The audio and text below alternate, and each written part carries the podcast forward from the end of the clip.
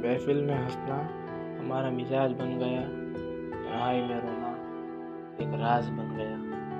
दिल के दर्द को चेहरे से बयां ना होने दिया, बस यही ज़िंदगी जीने का अंदाज हो गया।